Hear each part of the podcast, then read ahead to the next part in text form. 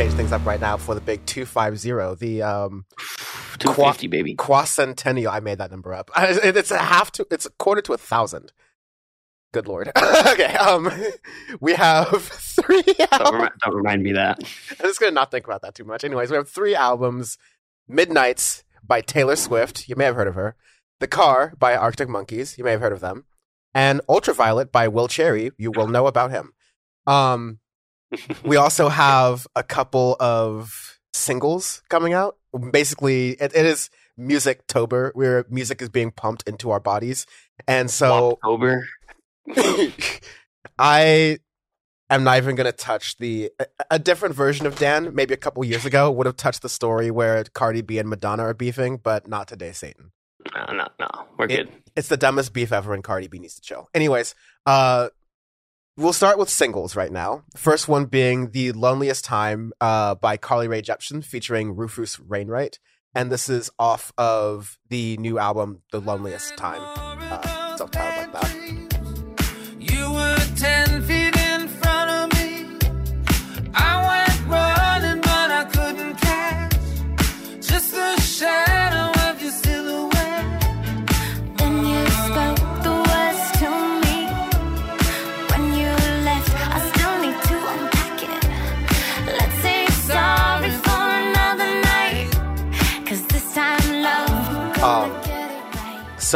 Carly Rae Jepsen, I think a lot of us remember just her "Call Me Maybe" song, and she sort of like aggressively tried to not be a pop act, kind of since then. Like you know, like Well, no, no, aggressively try to be more like, I wouldn't say not a pop act, but grow more as a pop artist from just that. I would agree with that. Yeah, grow more as a pop artist. She's still making unapologetically pop songs and pop music that fit in that kind of format, but she's not trying to, you know, be a Doja Cat or an Ariana Grande or any sort of mm-hmm. like hyper level like that. And so I think that makes for an interesting sort of character. And this song, So my will to falter and. I'm tired of the weakness that keeps pushing me around. Hijacked by my own defective, misled, pleasure seeking hound. Just singing anguish, the rain's wound none to a tight. I haven't got the strength to quell this light. well, that's a fairly interesting as well. Um, what do you think about it? I think it's fine. I listened to a little bit of the album because I know like uh, her album that came out I think in 2020 we got like a lot of praise and I'm like wait I didn't realize that she was still making music so or like that it was worth listening to. I listened to part of it and and I actually don't mind it. I think like the loneliest time with this Wainwright is a decent pop track. Like I like the production of it. It's like unapologetically pop, but it's not bad on the ears. So, and then some of the album I've listened to, I haven't minded either. I thought it was decent. So I need to get a full listen into it, but it is a little on for a record in the in the year of 2022, but not too bad. Yeah. I feel like we may have even reviewed a Carly Rae Jepsen album that won in 2020 way uh way way back. I just can't find it in the rundowns right now, but um yeah, I, th- I think it's overall an all right album. It's yeah, just uh, definitely it's an improvement from the Call Me Maybe era era that's for sure.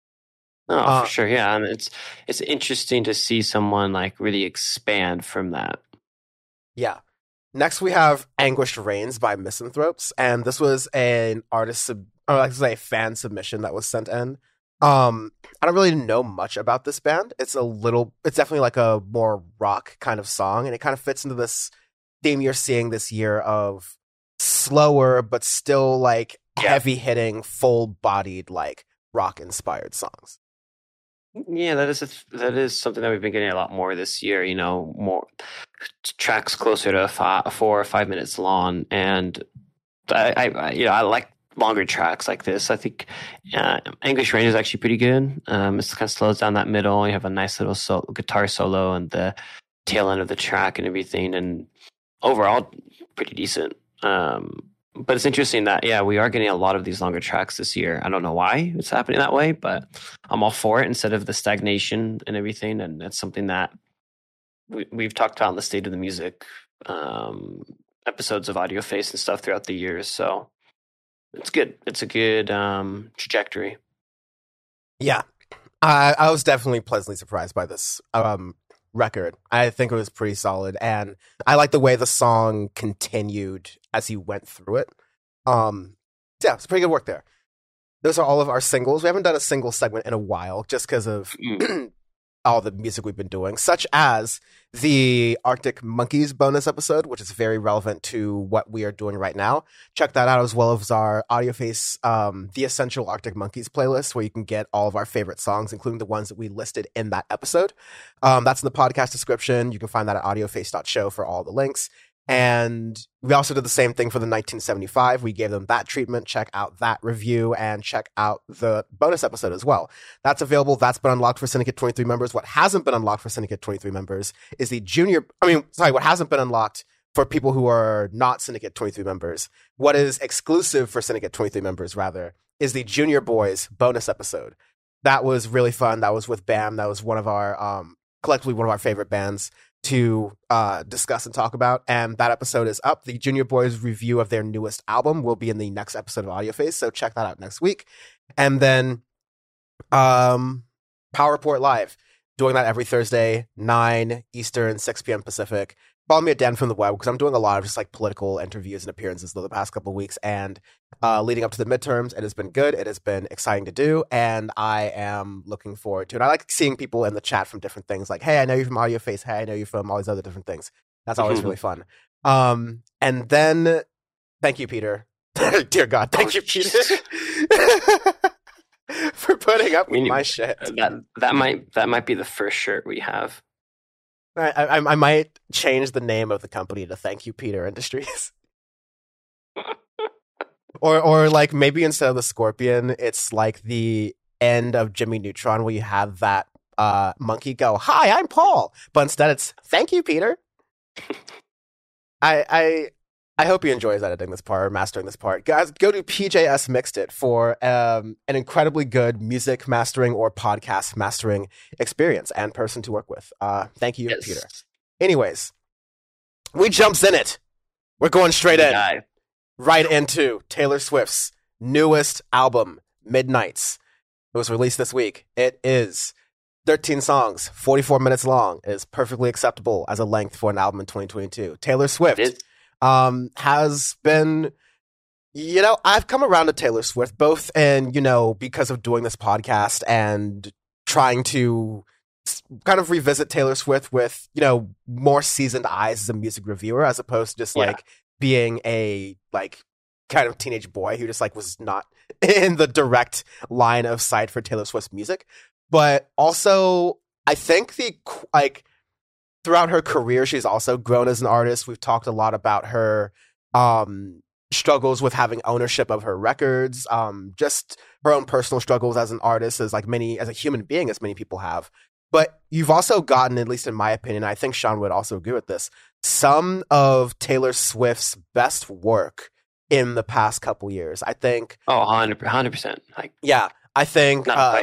Folklore evermore both of those albums even though they came really close back to back to each other They're we good. really enjoyed. Um, Yeah. which was great because I remember really not liking Reputation or Lover or anything like that. So I think Taylor Swift has been at a good tip. So uh, does that continue with Midnight's? Mostly.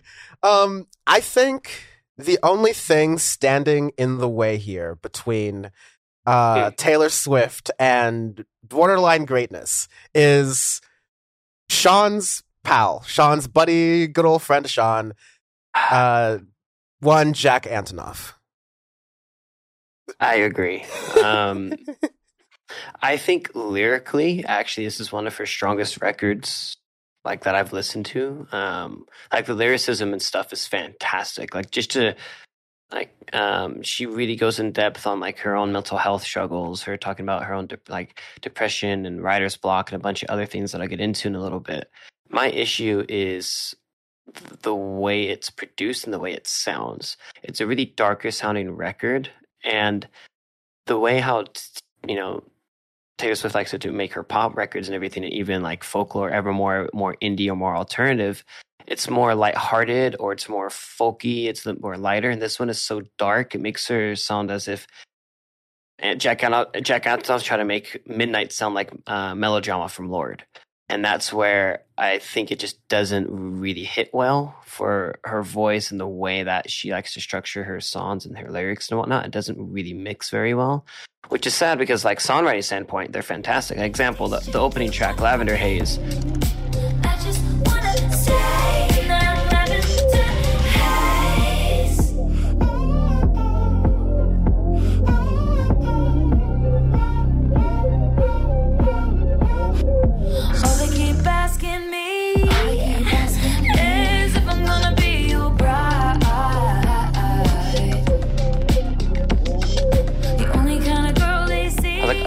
It's a little darker and whatnot. It's a little bit slower with it. I kind of like that.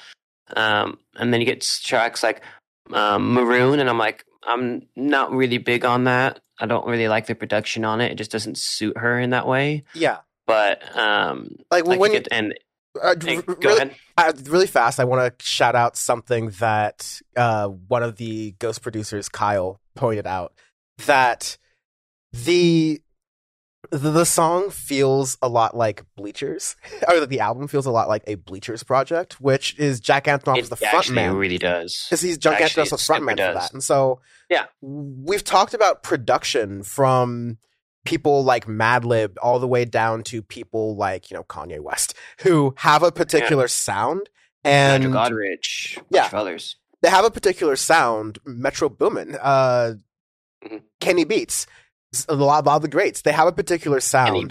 But Damon Albarn even. I think what makes a good producer from a great producer is the ability to create something that is the perfect blending of your talents as a producer with the artist's strengths and what they work well to. That doesn't mean don't experiment. I appreciate that this is kind of pushing Taylor Swift in a little No, bit more yeah, of like yeah. a direction that that. I wouldn't even say is modern, but like it's you know it's tipping the hat to the darker sides of pop. You know, like you get your Billie Eilish's, uh, that sort of sound, right? But yeah, you get songs like Maroon that are a little bit, you know, off kilter there. I think Antihero right after that, that's song three, is a little bit better of a fitting. Narcissism like disguises altruism like some kind of consciousness. I wake up screaming from dreaming. One day I'll watch as you're leaving, and life will lose all its meaning. For the last time, it's me. Hi, I'm the problem. It's me. At tea time, everybody agrees. I'll I think there are songs on here where I think Like Taylor, Midnight Rain? yeah, uh, Midnight Rain down the street. I think I like Vigilante shit a lot. Um, and Dude, there, I'm going to go in on vigilante shit. There's Yeah. a lot to that song. yeah, yeah, more on that in a moment. But yeah, I think, and let me also be clear here. I don't think any of these things, there are other producers on this record, and I also don't think that any of these things are because any of the other people on this album, Taylor Swift included, are not like pulling their A game here.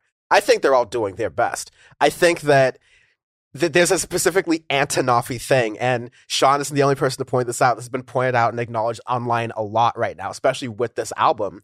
That there's a particular sound that people can make or break with, and you how many times do I have to teach you this lesson, old man.mp4? I feel like uh, this is a little bit of amnesia from last week's 1975 review, where I, I think I like that album a little bit more, at least on first couple of listens than you did or at least certain songs on that album, especially the songs that are more Antonoffy, so to speak, right? But it, again, it's that point I'm trying to make where the producer is getting in the way of the artist a little bit too much. One of the Because- producers specifically. Because the thing is, you have three fantastic female alternative pop, indie pop artists: Lana Del Rey, Taylor Swift, and Lorde. And the their all three of them, their past three records, all produced by Jack Antonoff, they're very similar. the way that they're paced, the way that they're structured, the way that they sound. I mean, we had that last year where you had the track from Solar Power and the track from Lana Del Rey's uh, was a Chemtrails of the Country Club, and they're like the same damn song. Yeah. And even with this here, is you get it to where now it sounds like he's the way that they're structuring it makes it try to sound more like Lana Del Rey, more like Lorde, and not like Taylor Swift. And that's my big issue with this record, where she's trying to make a very introspective record, really opening up about her own struggles, own mental health things, and other things that she really hasn't talked about too much before. Because she's a pretty private person when it comes to that. But sh- her lyrics, lyricism is great, and like the songwriting is fantastic. But what's holding it back is what you just said, the production. It just it doesn't feel right. It doesn't sit right. And a lot of Taylor Swift fans agree with me too. I've talked to several and they all agreed with that. They, there's a couple of them where they like certain songs, but they don't like the whole project at all compared to Evermore and Folklore, which universally has praise. All Both of us love those two records. Yeah, and I- I'll uh, buttress off that point by going to Snow on the Beach, featuring Lana Del Rey and Taylor Swift. I love this collaboration. I think it's both of them working at their best. I love the lyrics, and Mhm. I, I can't help but think this has been memed a little bit, but I love a little bit of cheekiness when Taylor Swift says, and my flight was awful, thanks for asking. I love thinking that that's a little bit about her whole like private jet meme thing that we even talked about on Yeah, Face yeah. a couple episodes back. But likely not. I mean, it also just fits within the lyricism itself. But uh, Taylor Swift is not above throwing Easter eggs and little like stylistic hits relating to how she is seen in her songs. But no, it's wonderful lyricism from Taylor, from Lana Del Rey, from like all folks involved. That's everything coming together really well. But there are other parts of this where like even in the album cover, it feels like a throwback to the 2013 Weeknd sound of dark pop. like Yeah, the- yeah. the- even down to that, it's aesthetically feels like Dated in that way. dated might be a word and i kind of agree with it but it's also just like jack antonoff again i'm just going to put a lot of the blame on him here not imagining more for taylor swift this is someone who's at the mm-hmm. top of their game and like you know drake did that dance pivot i don't think that would have been the right thing for taylor swift at all especially right now lord of christ i mean I, I could see like a remix, like some DJs putting in remixes of some songs like here or there, but like I, a whole Taylor Swift album, we're not ready for that. Like that's a Beyonce move now. That's being said, Yeah. Taylor Swift has a lot of range and she's at the top of her She's game right ton now. of rage. Yeah. I just don't think that that is executed as well in some songs in the top of the record. Now, I think this album is bottom heavy, very bottom heavy. Super Th- bottom th- heavy. th- this album's got a donk on it for sure. Like this is, I, I really like the second half. I think after Question, which is a, a little bit of a, p- people have mixed opinions about it. What do you think? I don't really like it. question. I, I don't really like question, and that's to me where the album is starting to get away from me. And then you get to vigilant shit, and I'm like, oh, Vigilante shit. a vigilante shit, and I'm like, I, I like this. Picture me thick as thieves with your ex-wife. And she looks so pretty. Driving in your Benz. Lately she's been dressing for revenge. She don't start shit but she can tell you how it ends. Don't get sad, get even Yeah. I like the way this sounds. Uh, like this production is really good, and that's what I'm saying. Like, the issue with this is it's like w- with the top half of the record, it just doesn't sound like something that suits for Taylor. But then vigilante shit is something where you can make that darker sound, and the way she's like singing it, almost like a spoken singing with it, it fits her voice very well, and that's what I wanted a little bit more of that. But then this whole song is about Scooter Braun and it goes in on oh man she she she she, she pulled a Pusha T. Yeah, yeah, yeah. she literally went up said oh yeah scooter braun does coke he's been cheating on his wife this whole time and his wife was okay with it until she found out that the wife that he had a, a uh, illegitimate child and then the wife's like deuces and then her and the wife patched up all the shit that happened when scooter braun stole the records and then she's like hinting that maybe he's going to be in some legal trouble and stuff because it's maybe he did it illegally because he doesn't have the funds and they're starting to lose money on all of her tracks. So it's like, uh, you do you, Taylor. I have respect, fucking respect for that. yeah, no, it's a good song. It feels, again, it's a little bit stretchy for Taylor Swift's style because you can't help, I mean, I can't help but think of like, you know, red era Taylor Swift and all of those different things compared to this. And it's such a 180, but you know, it's a gradual 180. It's a good one. And I think, especially in the context, like this is the most believable context for Taylor Swift. Um, if you're following this fan theory, and it's really, I, I think it's a solid execution, and it continues. Bejeweled, Labyrinth, I think down to Karma as well. You wouldn't know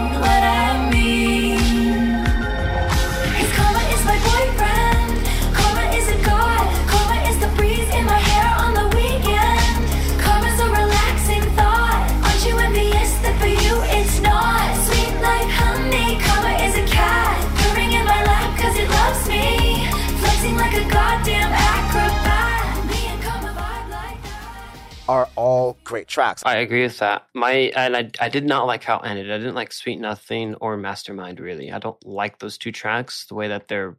Well, Mastermind's okay, but Sweet Nothing just slowed it down a, way too much to the point where it like threw me off a little bit after Karma.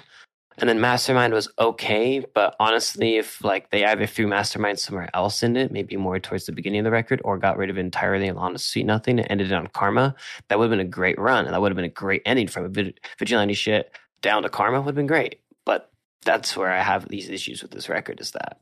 And on second listen, I pretty much still think the same thing. Yeah, I I would have taken those last three songs and put them around the beginning. I mean, it's I get it. The album has an arc, but production wise, again, like these are songs and moments that you might want to introduce earlier on into the record because you're ultimately getting to the crown jewels, so to speak. Um, no pun intended, like bejeweled, vigilante shit, etc. Labyrinth, and it's a darker sound. It's a more experimental sound for Taylor Swift. I think an artist like that, you need to build up to that moment in an album. And throwing those songs at the end, which I think would have been the best builds to that, like Karma, Sweet Nothing, Mastermind, feel like the songs where Jack Antonoff was given like the least mind, so to speak, right? They feel closest to what Taylor Swift is as a like artist, generally speaking. But I I wish those songs would have been earlier. Absolutely. Yeah, you like 100% agreed. Yeah. Um, well, we don't have an arbitrary scale. I just realized. Oops. Um. Yeah. Arbitrary scale this week is going to be uh albums that come pre-installed on your phone. I don't know So why. this could be a- this could be any album. any like album, any phone. any f- album. Ooh, okay, okay. This is This Um, is like getting. Ooh, actually, no. I have the phone. I just don't have the album. The typical nerd I am. I Mhm. would say this is having Red on a sidekick. Oh damn! All right, I like that. This is getting um, Coda from Led Zeppelin, which is like a really random compilations thingy installed on your Samsung Galaxy Galaxy S3. I, I okay. I, I'm. We do arbitrary scales rough. every week on AudioFace because our review is our review, and if we gave an actual ranking system, it would ruin the fact that we just told you exactly how we felt about the review, and then just compare it to other albums, and it would just create unnecessary BS. So we just don't do that. Anyways, Mm-hmm. um, solid record. People are going to listen to it regardless of what we say, but um, I think it is a good Taylor Swift record. Just um, folks, Being held back. folks in Being pop, held back. Lay, lay off the Antonoff. Just lay, lay off the Antonoff a little bit. Please. Antonoff Anonymous. Let, let's op- let's just start going to those meetings. Keep up with the meetings. And and moving on to a record that has nothing to do with one Jack Antonoff. We hmm. have we have Arctic Monkeys, The Car. Ten songs long, thirty-seven minutes long. Arctic Monkeys have been producing some of the most interesting alternative music for Yeah. about two decades now, which is hard for me to fathom. Jeez, I feel old. God damn. And we just did an Arctic Monkeys bonus episode, banned from the internet, where we talked about how the Arctic Monkeys were one of the first rock bands to really utilize growing online to their Mhm. advantage. And you can listen to that bonus episode. Syndicate 23 members get these things first. So go to join.syndicate23.co to help support us with that, just for five bucks a month. And then you can also check out our review of Arctic Monkeys AM, which is was on our 50 of the 10s, one of our best albums of the 2010s, and I think is still a gold standard in alternative music. However, to give a little bit of a spoiler to the near end of that um, episode, which is maybe just bad showmanship on me, but it's important, it's that the Arctic Monkeys decided that they're never going to do that hard riff guitar sounding rock ever again. That was their sound for a decade. It culminated to this like absolutely beautiful crescendo in 2013's AM.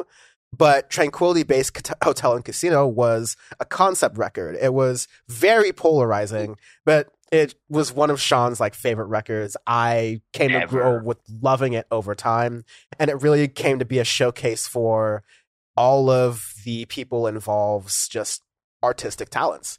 So the car is the follow up to that, and going into it, Alex Turner and a lot of the other band members in the press rounds for this were talking about how they really wanted to make the album, you know, a compl- a supplement, something that naturally would follow Tranquility Base, but Mhm. maybe something that is a little more approachable, something that could also be maybe a little more upbeat. They hinted, and that was kind of all I exposed myself to. We did listen to the one single that better be a ball, the song that opens up the album.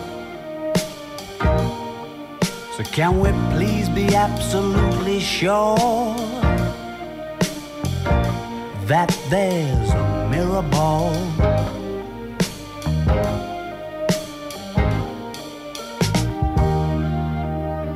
You're getting cynical and that and I think it gives a decent welcome into the album, but you honestly throughout it get something that is a little more energetic, but not too much. Definitely not the Arctic Monkeys of old, but very many callbacks to the Arctic Monkeys of old in a way that I found Yeah. was very beautiful.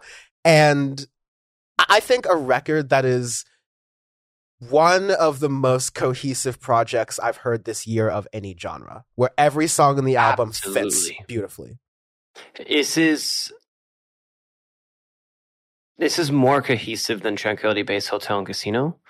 Um, because I have my only problem with Tranquility Base is like there's a couple songs here or there, like Bat Phone and a couple other ones that are awkwardly play or awkwardly placed, and it kind of slows down and speeds up the record a little too much. Even though I like it's my absolute favorite Monkeys record.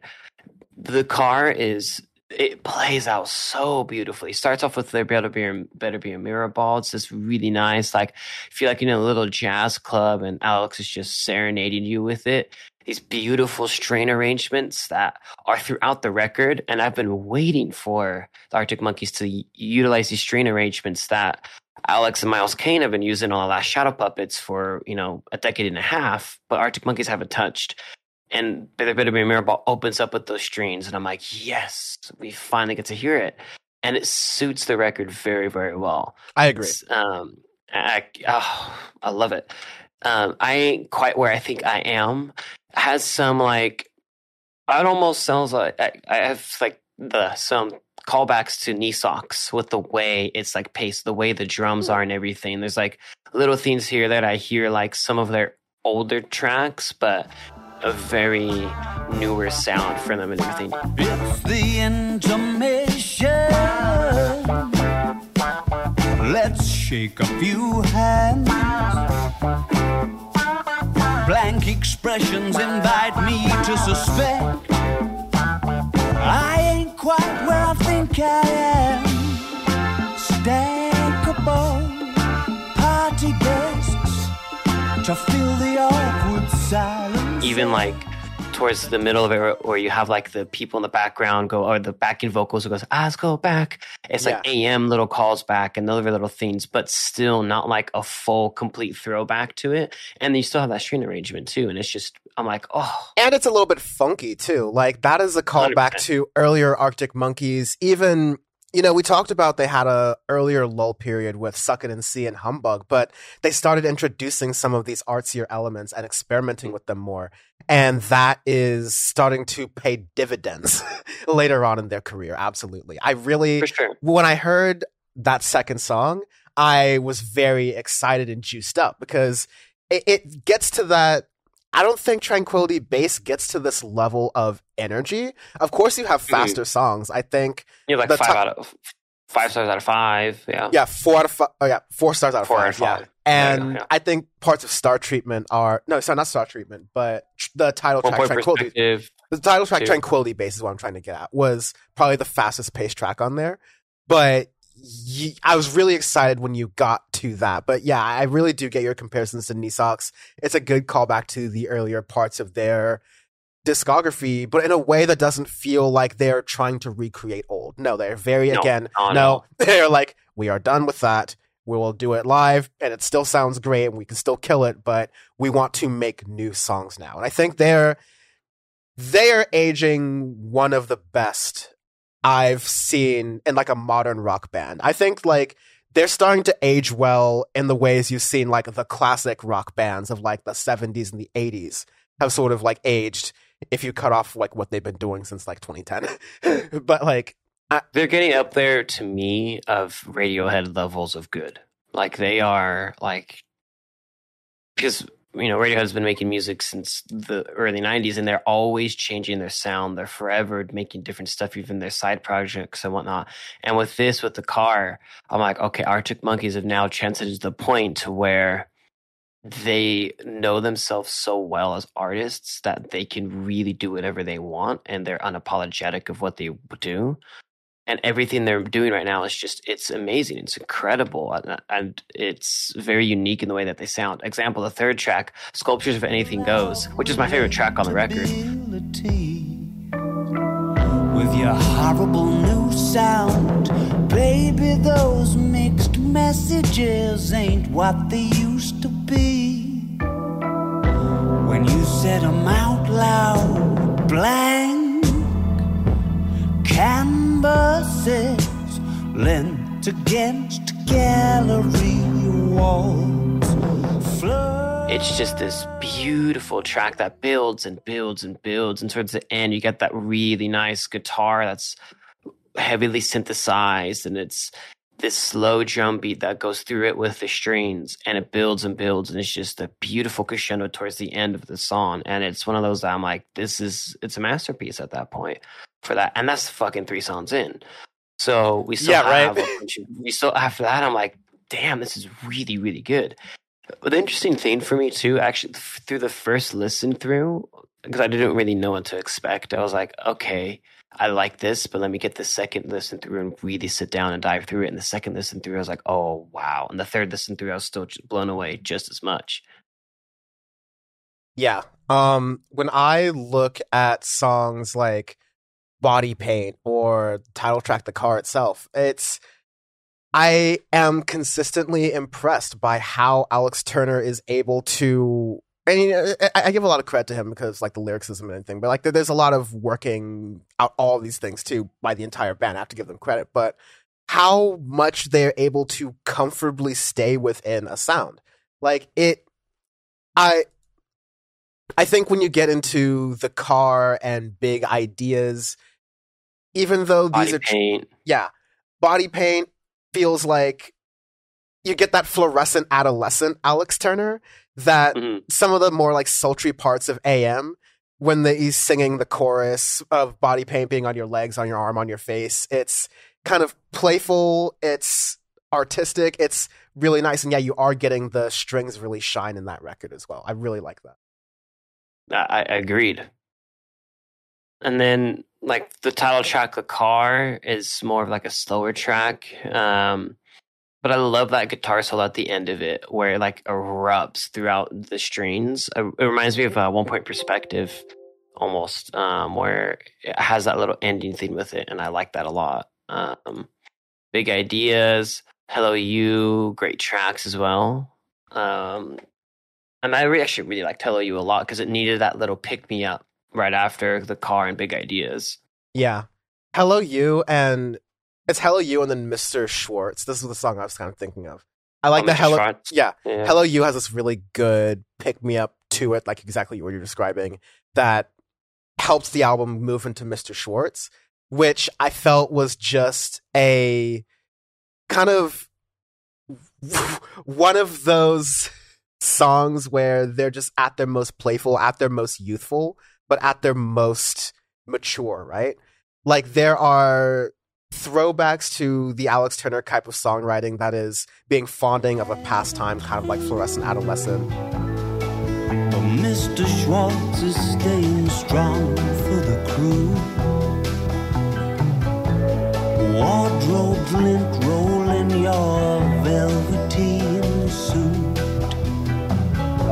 And smudging dubbing on your dancing shoes. And if we guess who I'm Um, pretending to be. There's that kind of joking to the crowd, fourth walk breaking. There might be half a love song in it for all of you.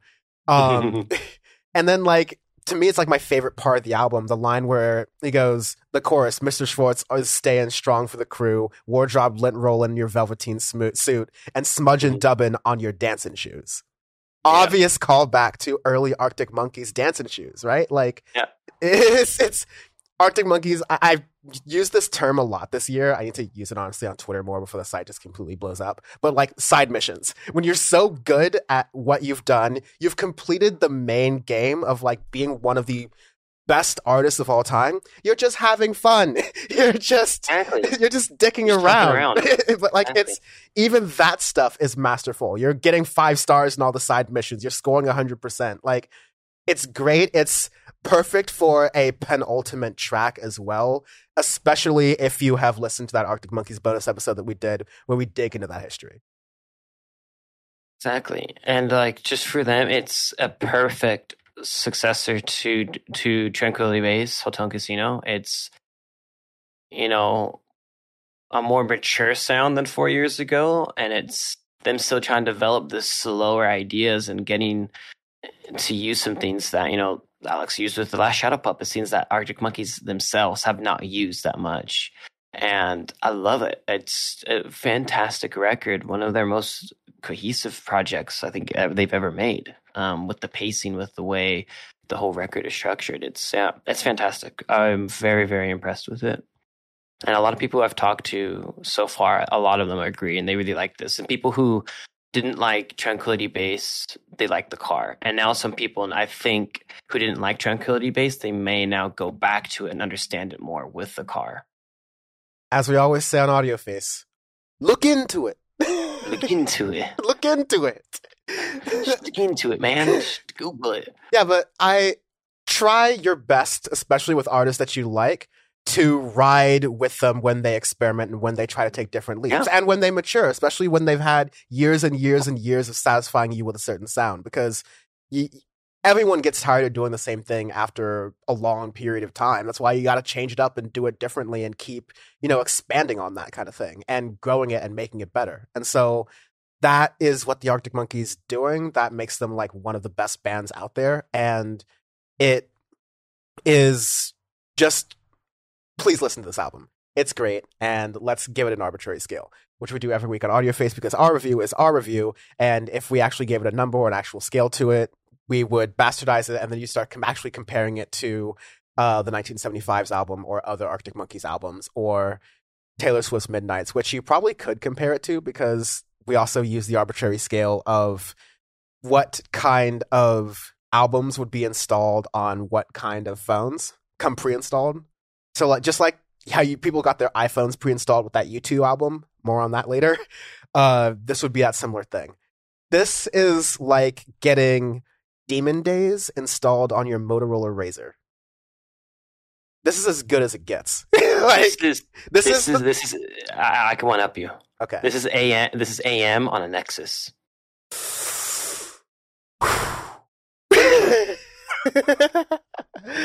Damn. Um.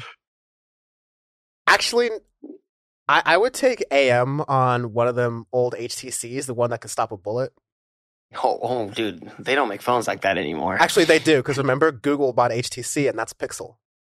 Oh. I miss my, I miss my Pixel, man. I miss my Pixel. no, but God, literally, I I'm also gonna say another thing. Not only is this a strong contender for uh, alternative rock album of the year on the Audio Face Awards.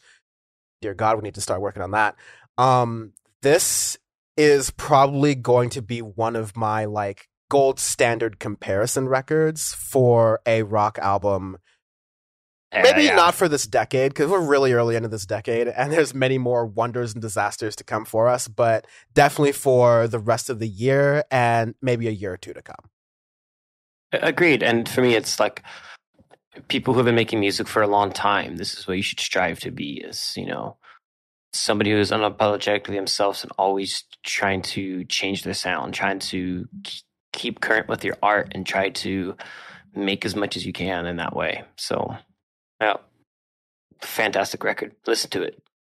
yes last album review we have will cherry's ultraviolet 10 songs 30 minutes and 10 seconds long uh, will cherry is a relatively newer artist out of cleveland he likes to take influences from neo pop slash r&b and rap and pop and I, I think R&B is a problematic label for a genre. We've talked about this on other Yeah. Episodes before. It, it is basically just modern pop music because all modern pop artists are kind of trying to mimic the sound more or less. But this is a really interesting album that came across. Was submitted to us Mhm. in our email inbox. We do listen to that from time to time. So if you want to suggest an album to us, audioface at syndicate23.co is the email address. We will check it. We will uh, check it out if we can, if we make time for it. And I'm glad we did because this is a really good pairing of neopop, soul, rap, but also. I like, it. electronic. Like there are Yeah. really good moments of experimentation in this, and with 30 minutes uh, long, it's very digestible. It's really nice to get into, and most importantly, I think it leaves you wanting more. to me, it definitely leaves you wanting more because for a lot of artists who make trap, who make hip hop, who make rap in 2022, I want record structure like this. You have some more neo pop, some more um, almost electronic songs, kind of smacked in between the hard stuff. So I'm not getting hard shit for like 45 minutes or the YB scale of three hours. I don't want that because I gotta I, I got a limit now, basically. But if you can really spice up your record by having one or two trap songs on a record and then the rest is really thoughtfully played out like this, that's when you really actually get to appreciate the production of a trap song. We do have one non arbitrary scale this year that I do think we can sort of apply to this. And because this is a lot of rapping is happening on here. So, uh, Will Cherry, why be better? Why be Why not be better? definitely not better? Why be But not better? not even? Not, why be not even? Why be not better? Close. Not even. Why be not even the same fucking universe? Not a dude? country mile. yeah. So I'll give you an example. Like I love the. Fr- so let me let me start with the intro. I love the title track. I mean, the th- sorry, uh, all that. It's not a title track. Sorry, but I love the intro song because Me it too. is the theme song. It samples a little bit of the theme song to all that. One of the really great '90s shows on Nick. When the monsters come out,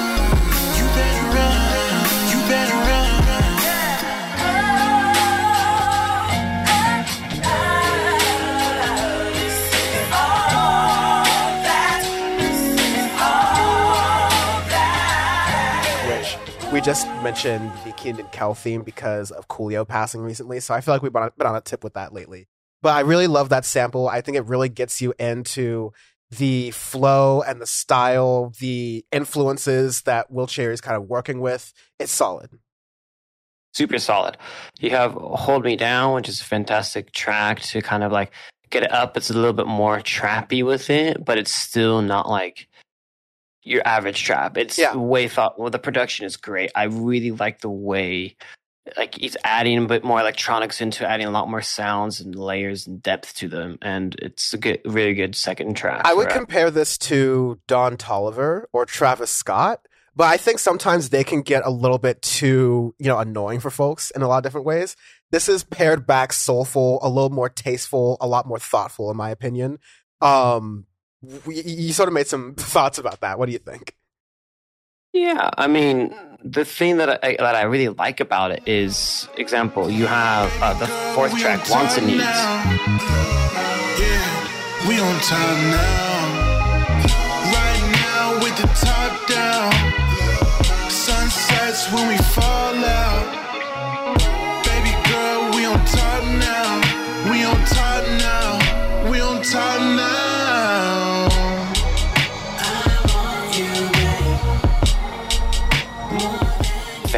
Fantastic neo pop song where it's just I love the bass line into it. It almost reminds me of like some Gorillaz bass lines with how it is.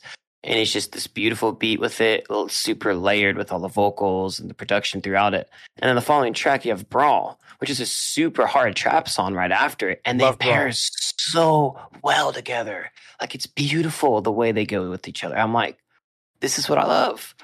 And like I've been blasting Brawl for the past couple of days, just like Yeah, like that. I love it. yeah.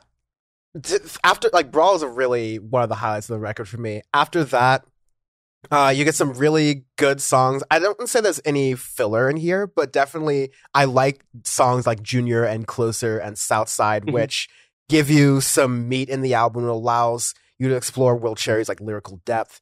But I definitely want to talk about the last two songs because the last two songs like really sealed the deal for me. I'm like, all right, all right, all right, because Worst of Me I'm used to this, so you can give up on your own time. Sometimes I felt like I was sitting on a gold mine until I found out it was just a ticking time bomb. 'Cause I gave you, I gave you worst of me. It shows what you were worth to me. 'Cause I gave you the worst of me. and Monster break out into dance tracks. Straight up dance tracks. And I'm Yeah. exactly, I'm like, when I was going through the record, I thought the record ended and it just had played something random. I looked, and I'm like, oh, all right, fuck it. Yeah, And it goes hard too. yeah. Monster is like a little bit less dance. It's kind of like that more trappy, hazy kind of thing. Like you could definitely like work with it. You could definitely like dance with it. But like you, it has those influences of electronic music that I'm constantly looking for in rap, and we've seen it from a lot of other rap artists this year. I think EarthGang's example. I think, um, God, Denzel Curry is an ex- another example. But It actually, yeah, Denzel Yeah. Curry is a really good comparison for yeah it. i think one of the best things you can possibly do is try to pull from other genres at this point in rap music because there's a lot of stuff in rap music that is just generally not it's not hitting there's a lot of stuff that's being releasing the joke we had about yb is because yb re- has released like sometimes two albums per month all right and there's numbers to that there's like a game to that but ultimately what you're getting is a situation where it's quality over quantity to the nth degree. It's insane. It's really nice to get the direct opposite. It is the direct inverse. The quality is insane here. It's great. You will not be disappointed by at least one song in this album, but definitely multiple you'll absolutely love. But the, the quality is just way up there. And again, it's really small, Beautiful. 30 minutes long. It's perfectly acceptable for 2022. Really nice to get into and leaves me wanting more afterwards. I could see Will Cherry going into all of these directions, some of these directions, many of these directions. I hope he continues to explore all of them production wise because it's just great stuff. I agree. Fantastic record. Check it out. Yes. Uh, arbitrary scale. We do arbitrary scales every week on Audio Face because our review is our review. We told you how we felt about it, and uh, if we gave you an actual ranking system, then you would just make meaningless comparisons to other albums, which we don't want you to do. So we are going to give this on our arbitrary ranking this week of pre-installed uh, albums on phones. Hmm. I would say this is. I'll leave it up to you. What do you think? I would say this is shit. What's a good one? This is without warning on I, okay, I, Pixel One. I would- Without warning on the OG Pixel. I would give this for your eyes only on Your eyes only. Okay. the iPhone SE. The one that's built like the old iPhones, so it's a little bit Mhm. like better and has like way better battery life, but it's as fast as the newest one. And then for your eyes only, it's just like a classic. I I think this is a really good blending of rap and neopop and all these other different things. But this is Monster just has a lot more energy, and it's also just like substantially less corny than J Cole. So I'll, I'll give it that. yeah, I, I like it overall. Yes. Lastly, we always like to end Audio Face on a fun note. And uh Bono has knelt to the altar and is begging forgiveness for perhaps his greatest sin of all. We all know what he's talking about. You know it, I know it, everybody knows it. That is the time that 2014 Songs of Innocence was pre-installed on every single Apple device for free. That was kind of the arbitrary scale uh, inspiration What we're alluding to for Yeah. our past three albums uh, Midnights by Taylor Swift, The Car by Arctic Monkeys, and Ultraviolet's Will Cherry. Check out those reviews. And we, and for those who are listening in the podcast, like I clip things up. So I'm not like a maniac and I did not just like forget about how that happened. A lot of times it's clipped up. So that's why I'm talking about that way.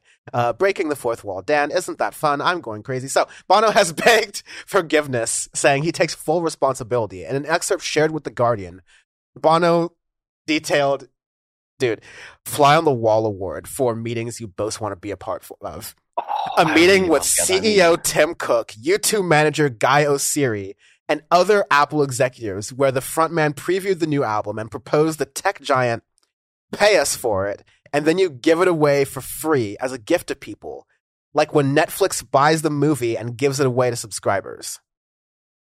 Uh, that's not exactly how Netflix works, but okay. Um, the plan was subsequently pushed forward despite Cook's raising legitimate concerns like, quote, we're not a subscription organization.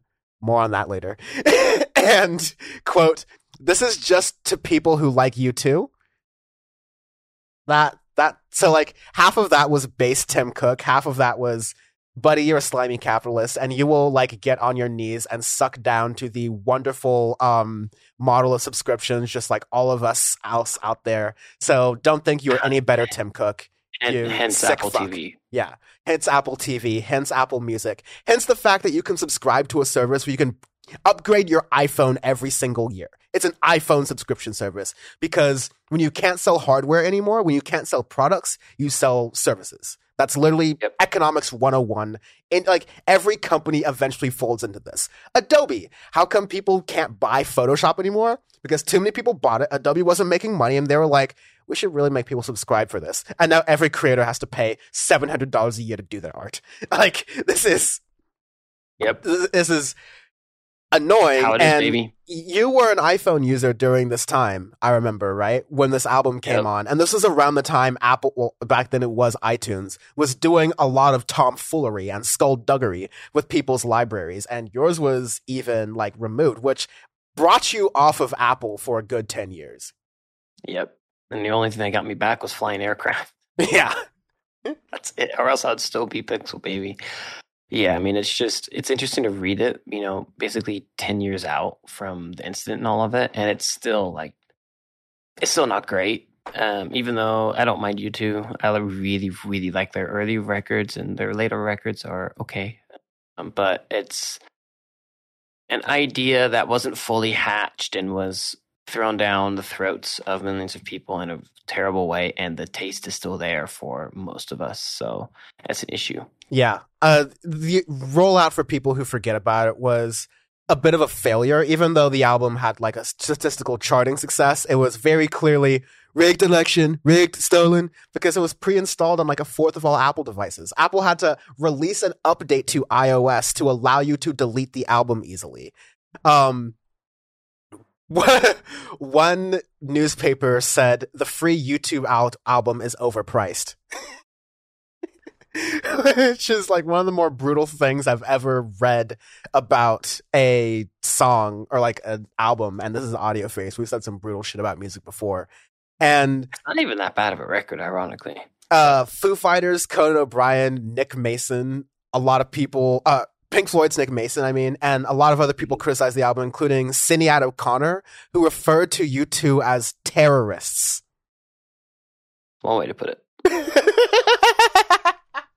One way to do it. That's one way to put it. Anyways, uh, some people on your face. t- go touch grass. This has been Audio Face. Um, thank you very much for listening. This 200, 250 episode 250. For- For the record, I mean, I'll I'll spoil. Well, yeah, I'll talk more about it next week. But Sean can be found on Twitter and Instagram at SW Suarez. If you trust you, I can be found whether I trust you or not at Dan from the Web on Twitter, Dan from the Web on Twitch, where I'm streaming Power Report live every Thursday, uh, 9 p.m. Eastern, 6 p.m. Pacific. Twitch.tv slash Dan from the Web. Uh, Instagram.com slash Dan from the Internet. And on TikTok, also at Dan from the Internet. This entire show can be found at AudioFacePod on all social media platforms, including youtube.com slash AudioFacePod, where you are about to be flooded with all of the clips that we have been doing over the past couple weeks. Um, it has been great. It is hot music fall, and we are just going to be doing even more of it. Check out our Junior Boys bonus episode if you're a Syndicate 23 member. We're going to be reviewing that next week, along with Drake and a 21 Savage album. Um, and we'll see if 21 has scoliosis after carrying Drake for about 50 minutes straight. And I think scoliosis is actually a 21 Savage lyric, anyways. Anyways, uh, lots of music, tons of fun. Thank you for supporting us. We'll be back soon. Cheers. Bye bye.